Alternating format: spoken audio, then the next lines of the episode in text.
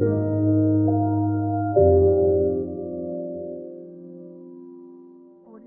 To see everybody today. Go ahead and turn in your Bibles to Acts chapter 28. If you've got your, your, your, copy of God's Word with you, if you've got your phone, you can open up on your phone or a device that you have. Acts chapter 28 is where we will be today. Um, as we begin today, I just, I'm, I'm, excited about today's message. I'm excited about the opportunity to get to, to share with you today. Today, we get to end the book of Acts. We've been in the series, uh, in several series throughout the book of Acts uh, uh, for, for actually several years now, and we're going to talk more about that in just a second.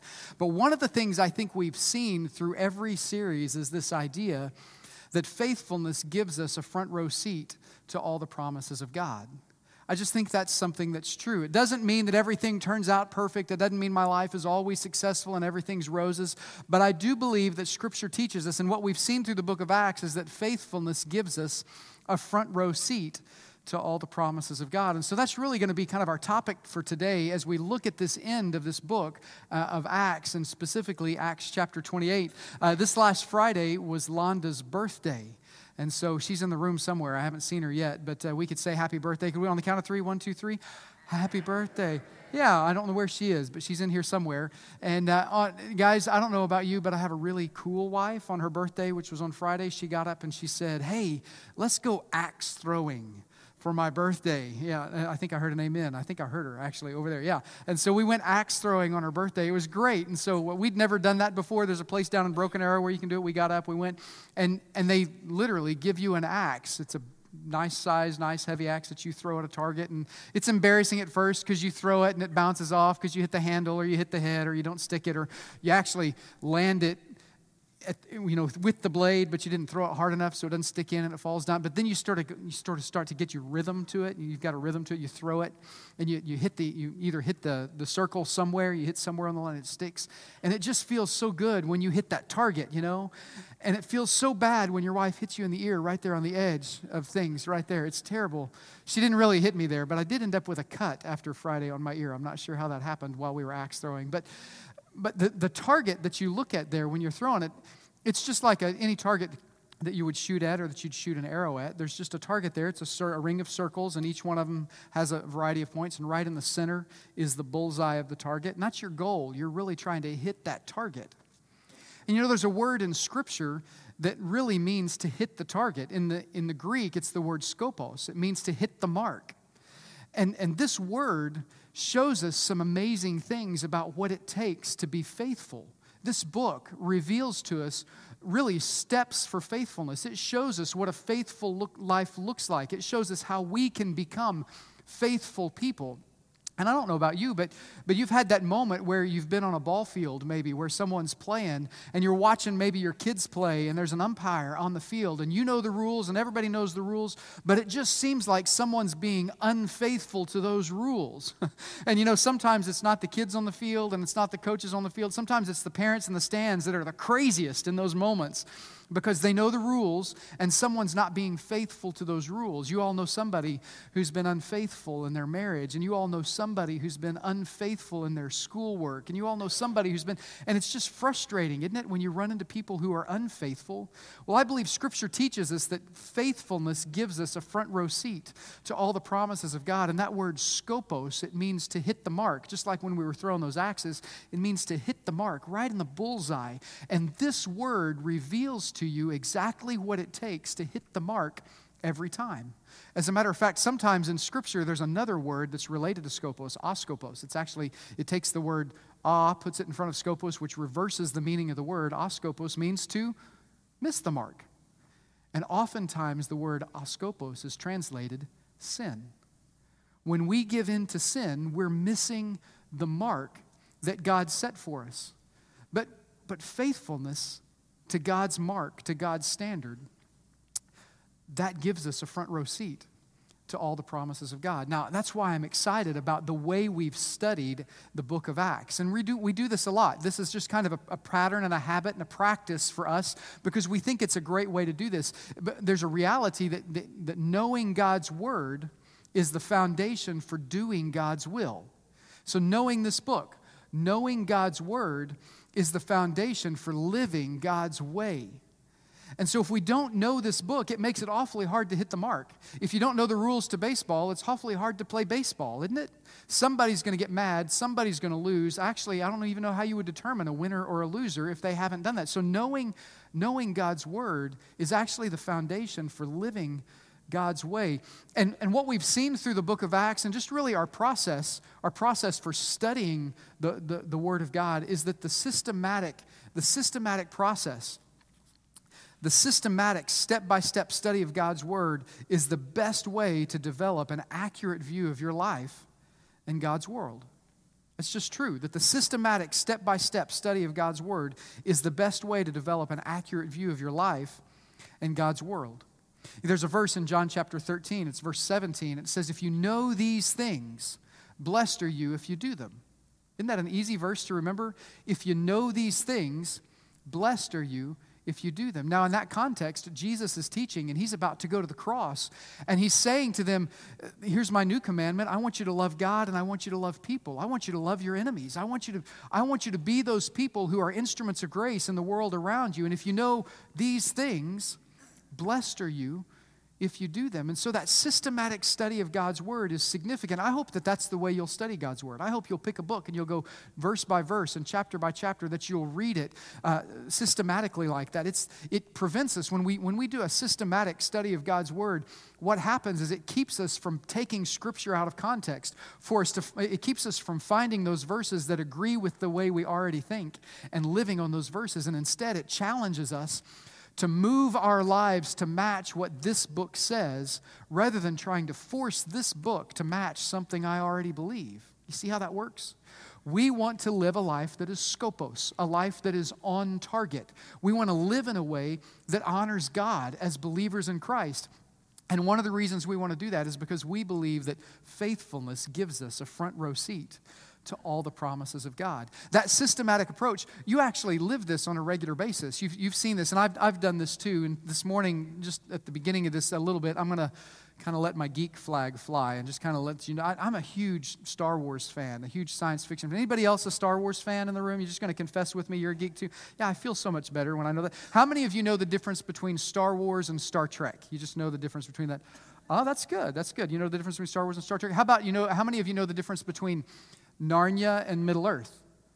Uh, got a little bit smaller. That's good. How about Neverland and Wonderland? Do you know the difference between those? Yeah, got a little bit smaller. How about Norman and Stillwater? Yeah, heaven or hell? Yeah, see, you know the difference.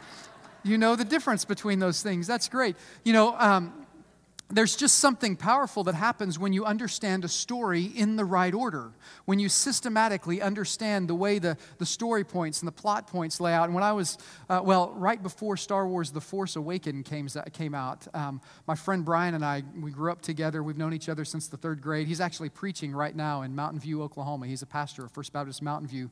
And uh, the Warren Theater in Oklahoma City before the, the seventh edition, the seventh episode of Star Wars came out, they decided that they would do a Star Wars marathon. and we decided to go. And it, this is, I think there's a picture of, yeah, this is the, the two of us in our 3D glasses together at the Star Wars Marathon at the Warren Theater. It was general admission seating, and so you had to get there early enough to get the seat that you wanted. It's, uh, the feature started at 4 a.m and ran all day long.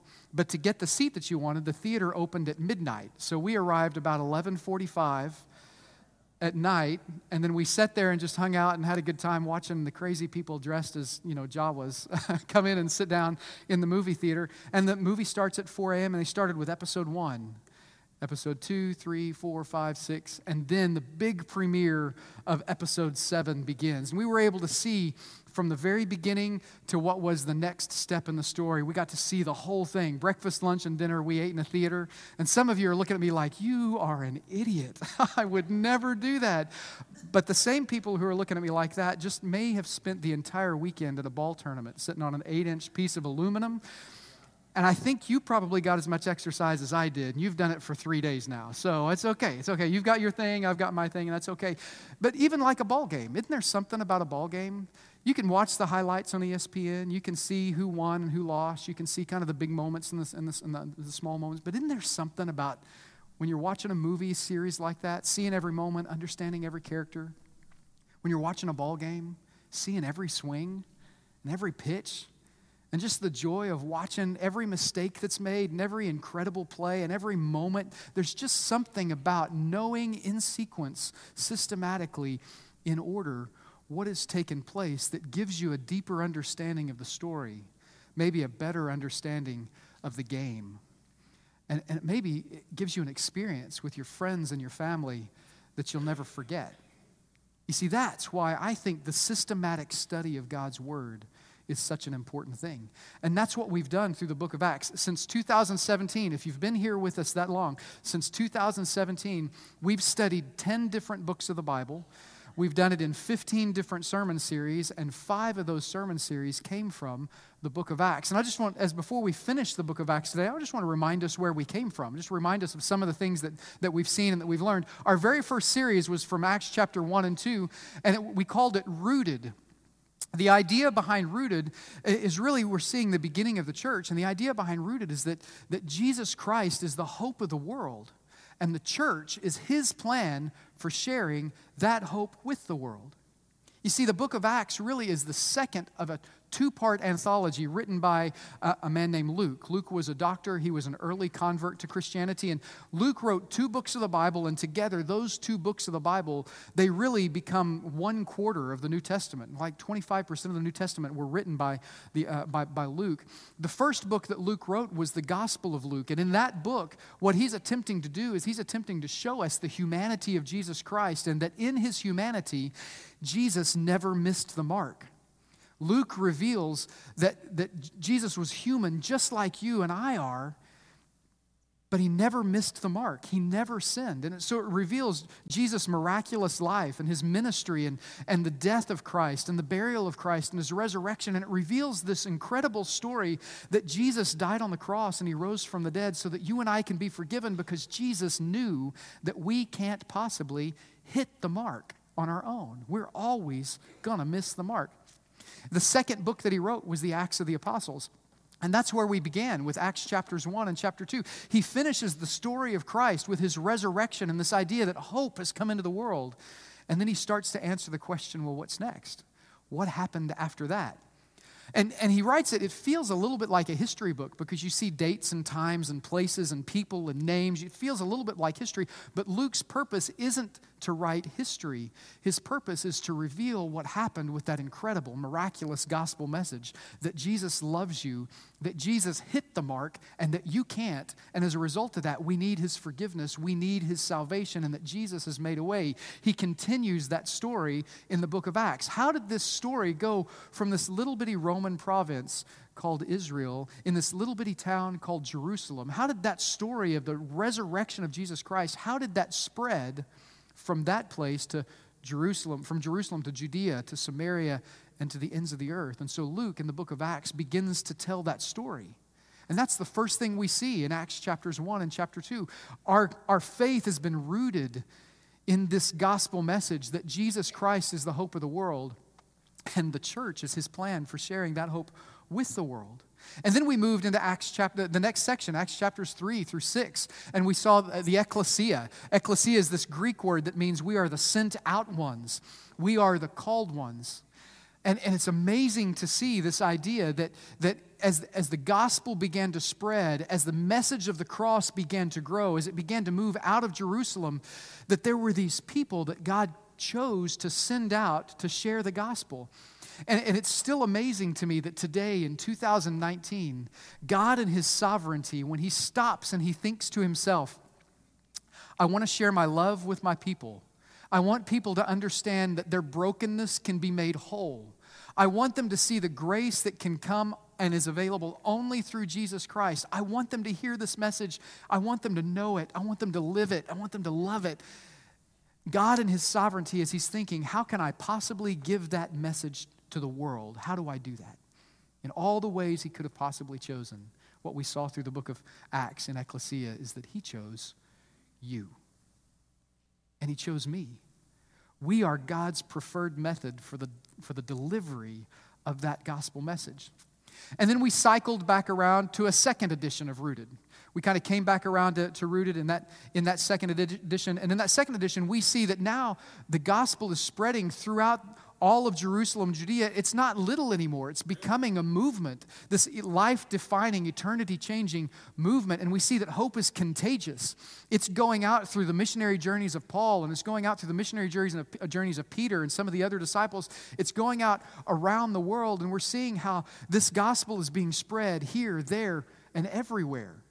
That's what we saw through the second edition of Acts. And doesn't that sound familiar that the gospel goes out here, there, and everywhere? I'm really proud of our church. A couple of weeks ago, there were about 50 people who signed up to go on a mission trip. And you know where they went? They went to their workplace. And, and some of you, you I, I, just want you to understand, you don't have to sign up to go on a mission trip to your workplace. For those of you who are going to get up and go to work tomorrow, you can just get up and go to work tomorrow and decide, I'm going to shine the light of the gospel into my workplace. It doesn't mean you're constantly beating people over the head with the Bible or demanding your moralistic point of view. It just means you represent Christ well in your workplace. It means you pray for those of, the, the, those, of those colleagues and coworkers and clients and, and, and the, the business leaders that you're around. It means you pray for them. It means you serve them. It means you do your job with excellence. It means you serve well. Well, there were 50 people from this church who two weeks ago raised their hand and said, I'm going to go be a missionary to my workplace. They're doing the, the work of the ministry here. And there's, there's another group of people, Chris has already talked about them. There's 60 of them headed, headed to the border to do ministry with refugees who need help. They need to hear the gospel. They're going there. And we've got people all the time who are going everywhere to share the gospel. And you know what? You could be next. Doesn't mean you have to go overseas. It could mean that you just get up tomorrow morning and go to work. Why? Well, because of all the ways God has chosen to share his gospel. You're the one. I'll never be able to step into the workplace that you're at like you, like you can.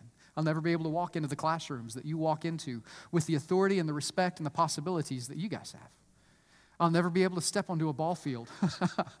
uh, if you know how athletic I am, I'll never be able to step onto a ball field and garner the kind of respect that some of you all have as coaches and as, and as athletes and as parents and as managers. And God set you there to be salt and light in that location because we're the ecclesia. We're the rooted ones. We're the ones who God has called out to continue to share this hope that's contagious. And then just recently, at the beginning of this year, we stepped into the next piece of Acts. And in the next section of Acts, we saw uh, this idea of good soil. Luke, who is the writer of Acts, also wrote the book of Luke. And in the book of Luke, Jesus tells a story about how the seed of God's word was thrown out onto the ground. And some of it fell on hard soil and it didn't produce anything. And some of it fell onto soil that had weeds in it. And the weeds choked out any goodness that could have possibly happened. But some of the seed fell on good soil. And that seed produced 10 and 50 and 100 more than anybody could have possibly expected. And the challenge for us in the book of Acts is that this book this word, the gospel of Jesus Christ, in the book of Acts, it fell on good soil. And it began to produce something in the church, in, in, in the early church, in, in those believers that couldn't be explained because of those believers. They weren't rich, they weren't powerful, they weren't prominent. They were just like you and me. Yet somehow God was doing something miraculous through the story of their faith. And it happened because this word fell on good soil we ask the question is this word falling in good soil on your life? Uh, Mike and Liz Roark are right over there. And I'm so excited that you're home, and I'm so excited about what took place on the mission trip that you were on last week. Last week, Chris challenged all of us to pray for them because they were in Cambodia last week. And I hope I tell this story well and tell it right. But we got to pray for them because, well, there's a man in this picture here that, uh, that came and invited Mike to come speak to a group of Buddhist monks and deacons. And uh, he's someone who had been listening to the gospel. And I know Mike and Liz, they've been in Cambodia for years. They've been tilling the soil in Cambodia for years. They've been laying the seed in Cambodia for years. And now here's this man who's a Buddhist monk. He believes completely contrary to the way we believe. And so last week we had the privilege of praying for Mike because this man came to him and said, I want to know more I want to understand better about this Jesus and this gospel that you teach. And I'd like my friends to hear it too. He's 67 years old. And so we prayed for him, and man, what a privilege that was.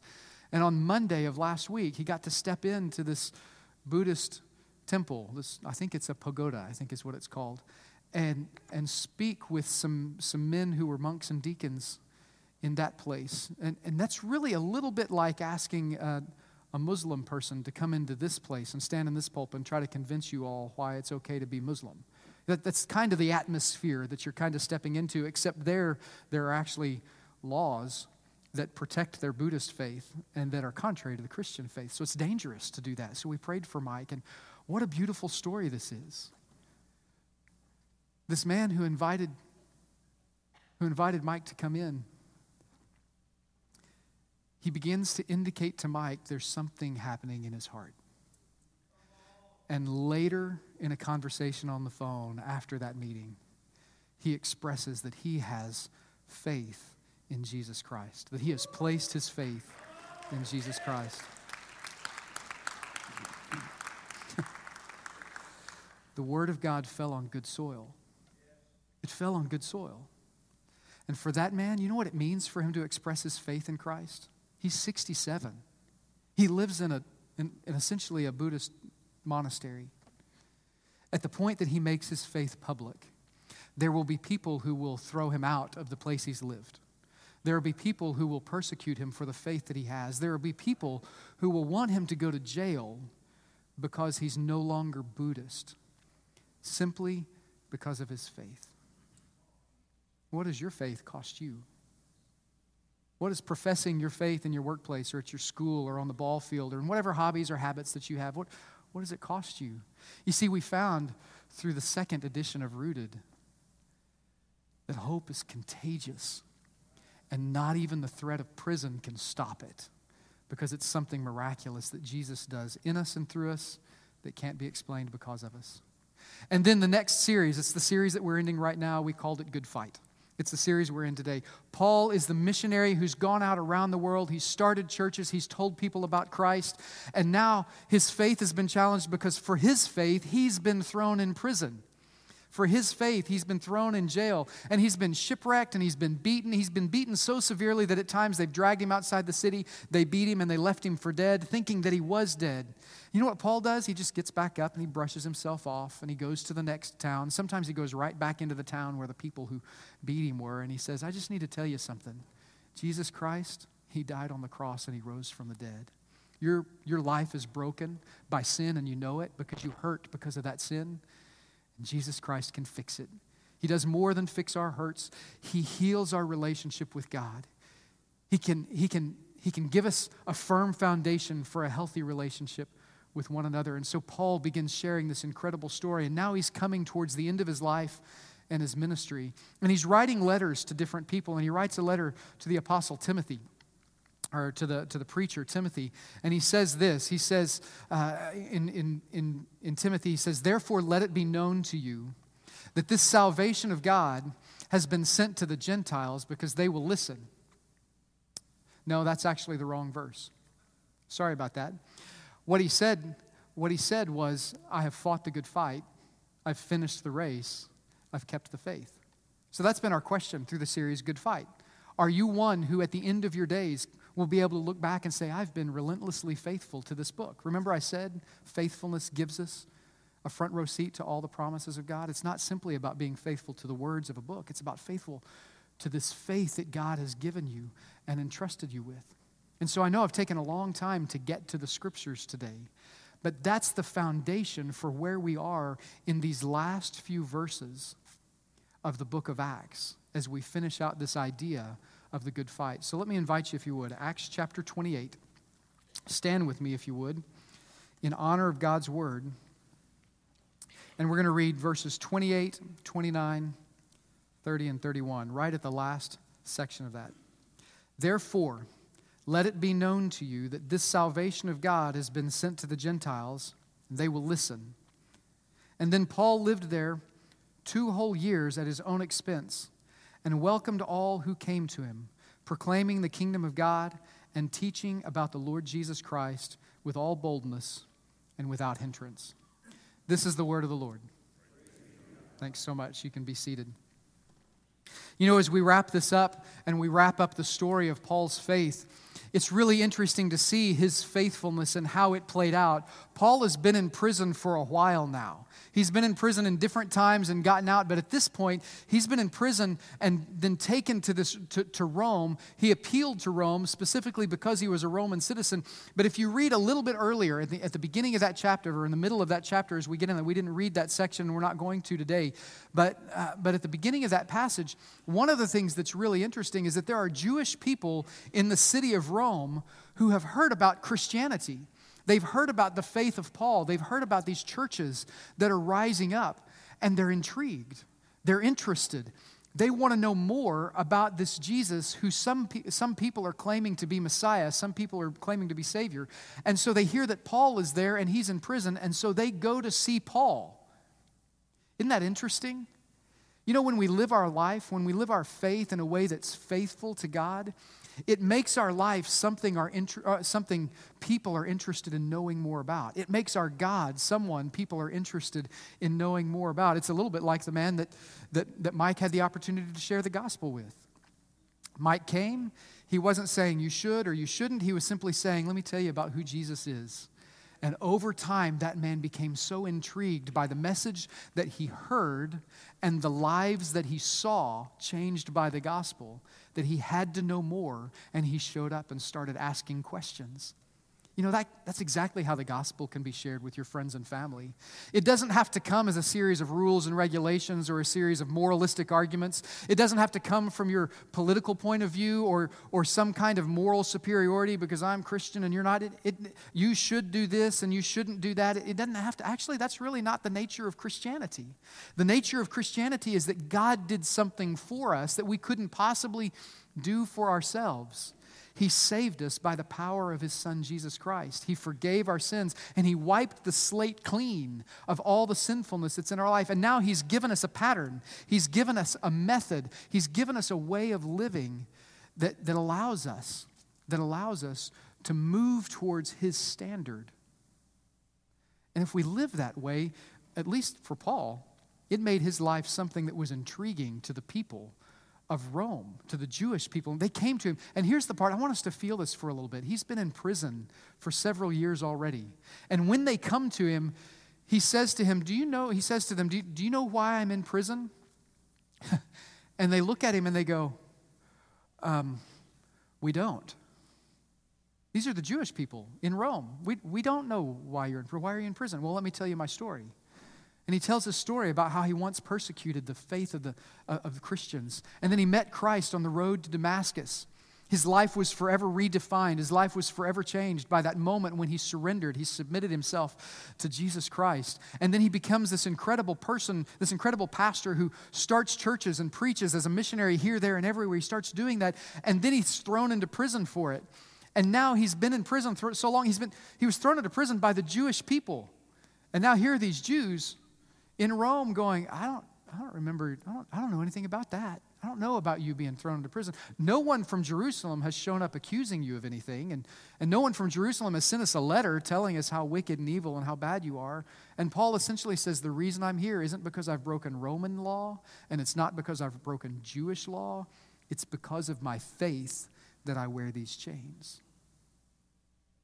Could you imagine? How would that challenge your faith? If you were thrown in jail simply for what you believed. And here's the remarkable thing about Paul the people who once were his accusers couldn't remember what they accused him of, but they could remember his faith. They couldn't remember the accusations that had been hurled against him that put him in prison. But when it came time to find out about who Jesus was and what this thing called Christianity was all about, when it came time for them to find out about it, they went, I know Paul's faith. I'm going to go talk to him about it. I wonder what your life is like. I wonder what your reputation is like. Is that the kind of reputation you have? Do people know more about your politics than they know about your faith? Do they know more about your career than they know about your faith? Do they know more about your hobbies than they know about your faith? Do they know more about your finances, your popularity? Do they know about your prominence or your power? Do they know more about, well, any aspect of your life than they know about your faith? You see, people want to know the story of the relentlessly faithful. That's exactly what Paul was. There's a standard, skopos. I can't meet that standard on my own, and neither can you. But Jesus died. He met that standard. He lived in such a way that he, Jesus lived in such a way that he met that standard. And after meeting that standard, he willingly sacrificed his life to pay the penalty for your sin and mine. For the fact, askopos, we've missed the mark. He paid the price for your sin and mine. He rose from the dead, and now through the power of his Holy Spirit, this standard is something that we can move toward. This standard is something that we can try to live up to. Scripture says, Be holy as I am holy. Well, that's not something I can do on my own, but by the power of God in me, I can move closer to holiness tomorrow than I was today. I can become more faithful tomorrow than I was today. I can, I can look at this standard and I can compare this standard to the quality of my life, to the decisions that I make, to the words I use and the actions I choose. And where my life doesn't match up to this standard, I can take one more step of faithfulness. And you know what happens as I do? Faithfulness gives me a front row seat to all the promises of God. And you can do the same. I'm so, I'm so excited about the way our church shares the gospel. I love the fact that there are people in our community who have heard of your faith, and in moments of crisis, and in moments of trial, and in moments of trouble, they may not believe the way you believe, they're not sure about church, they're, they don't, they're not confident in who God is or who Jesus is, but they've watched the way you live, and they see something in your life that they find attractive. And in that moment of crisis, for many of you, they go, Help. Show me the way. Can, can you tell me what's different about you? There's so many people crying out for that. And I know inside this church there are some people that are that, that claim faith in Christ that I can't say that about or that I wouldn't say that about. I know that's not true for all of us who are believers, but I know it's true for many of you. And can I just encourage you keep it up? Keep going, keep doing that. Remain faithful, be relentlessly faithful, like Paul, even if it means going to prison, even if it means losing something, even if it means giving up something. Continue to be faithful. For those of you who aren't being faithful but claim to be Christian, repent, confess, follow Christ, and take a step of faithfulness today. There are so many people who are crying out to know more about who God is, and they don't even know how to cry out for it. There's some music. Some of, some of secular musicians, are, they, they write some of the deepest spiritual songs for that cry. There's a group called Extreme. They wrote a song called Hole Hearted. The lyrics say, Life ambitions, they occupy my time. Happiness, one step behind. It says, This river flows into the sea, yet even the sea is not so full of me. If I'm not blind, why can't I see that a circle won't fit where a square should be? There's a hole in my heart and it can only be filled by you. And this hole in my heart can't be filled by the things that I do. That's not a Christian group. That's a secular group. That's not a group that follows Christ. That's a group that's crying out for someone to show them the way. You hear that phrase? Show me the way? There's a group called Styx. They wrote a song called Show Me the Way. The lyrics to that song Show me the way. Take me tonight to the river and wash my illusions away. Every night I say a prayer in the hope that there's a heaven. And every day I, I'm disappointed once again because the saints turn into sinners. All the heroes and legends I knew as a child, they faded to idols of clay. So I feel this empty place inside, and I'm just crying out somebody, show me the way. You see, that's the call of the good fight. That's the call that Paul had. He was relentlessly faithful, and when it came time, his faith was so well known that they forgot what they accused him of, but they knew when they needed to know more about who Christ was that Paul, he can tell them. He could show them the way. When I was a teenager, I went on a mission trip, just like the mission trip that these guys have gone on, except for instead of going to the border, we went to a suburb of Chicago. It was Naperville, Illinois. And uh, man, what a great trip it was. We got to do backyard Bible clubs and, in, in, in the community, all over the community. We got to go to a Riverwalk area where uh, just the community shows up, and we, we, we sang some, and we, we, we did, did a program, but then we also just kind of went out and talked to people and had an opportunity to share the gospel with people. And, and I mean, every day we'd get up really early, and then we'd stay out really late, then we'd come back to the hotel. And, you know, this is it's probably 150 of us that went on this trip. And it was like a gospel sharing machine, uh, which was awesome because the kids in the group, they just, they get on the trip and they were just, they were so interested in sharing Christ's love with people that every time they had an opportunity to talk about who Jesus was, they took it. It was such a privilege to be a part of that. And on the last night of the trip, we get back to the hotel. And we've had our little group time and we're all headed back up to the hotel excuse me, up, up to our individual rooms or rooms all over the place. Think about 150 teenagers, right? In the same hotel what that must be like, right? Um, you know, it's got to be crazy. It's got to be loud, doors slamming, all that stuff. Well, my youth pastor, Mike Taylor, who preached here a few weeks ago, and our music minister, Rodney Salmon, uh, they got on, a, on an elevator. And in the elevator was another man. And Mike is very social, so is Rodney. And they were just talking, and they didn't really notice the other man until they recognized that the other man was just staring at them. You know, if you want to make people feel really comfortable when you're standing in an elevator, um, don't face the door, face the back of the elevator, and just look at somebody the whole time. Just see what happens. So this guy's just looking at him. He's just staring at him. And so Mike, being the friendly guy that he is, and Ronnie, hey man, I'm Mike Taylor. What's up? How are you doing? Tell me your name. And I can't remember his name right now. He goes, man, I don't know what it is, but y'all are different. And Mike goes, I don't know what you're talking about. What do you mean? Do you, we're different. He goes, I've been in this hotel all week long. And I've seen your group leave every morning and come back every night. And every one of those kids, there's something different about those kids. And I don't know what it is, but I like it. Wouldn't it be incredible for the end of your life, for your story, like Paul's? I've fought the good fight. I've finished the race. I've kept the faith. Wouldn't it be good if that could be said about you? That man that night was introduced to Jesus Christ. And he placed his faith in Jesus, and his eternity was forever changed. And you know what I said? Absolutely nothing. I wasn't in the elevator when it happened. You know what everybody else, that whole group, you know what they said to share the gospel with that person? Absolutely nothing. We showed up and we were faithful in the way we act, in the way we spoke, the way we lived, the way we treated each other, the way we treated them. And Mike Taylor and Rodney Salmon were the ones who got to draw the net because the seed had already fallen in good soil. And that man will never be the same. Maybe that needs to be your story today. Maybe you've come to this place because you've seen the lives of one of the people in here and you're, you're intrigued. You're like, I don't know what it is about them, but I like them. I don't know what it is, but I need to find out more. Well, let me tell you what's different. It's that Jesus Christ died on the cross and he rose from the dead. He's forgiven me of my sin. He's reconnected me with my heavenly Father because that connection on my own just was not possible.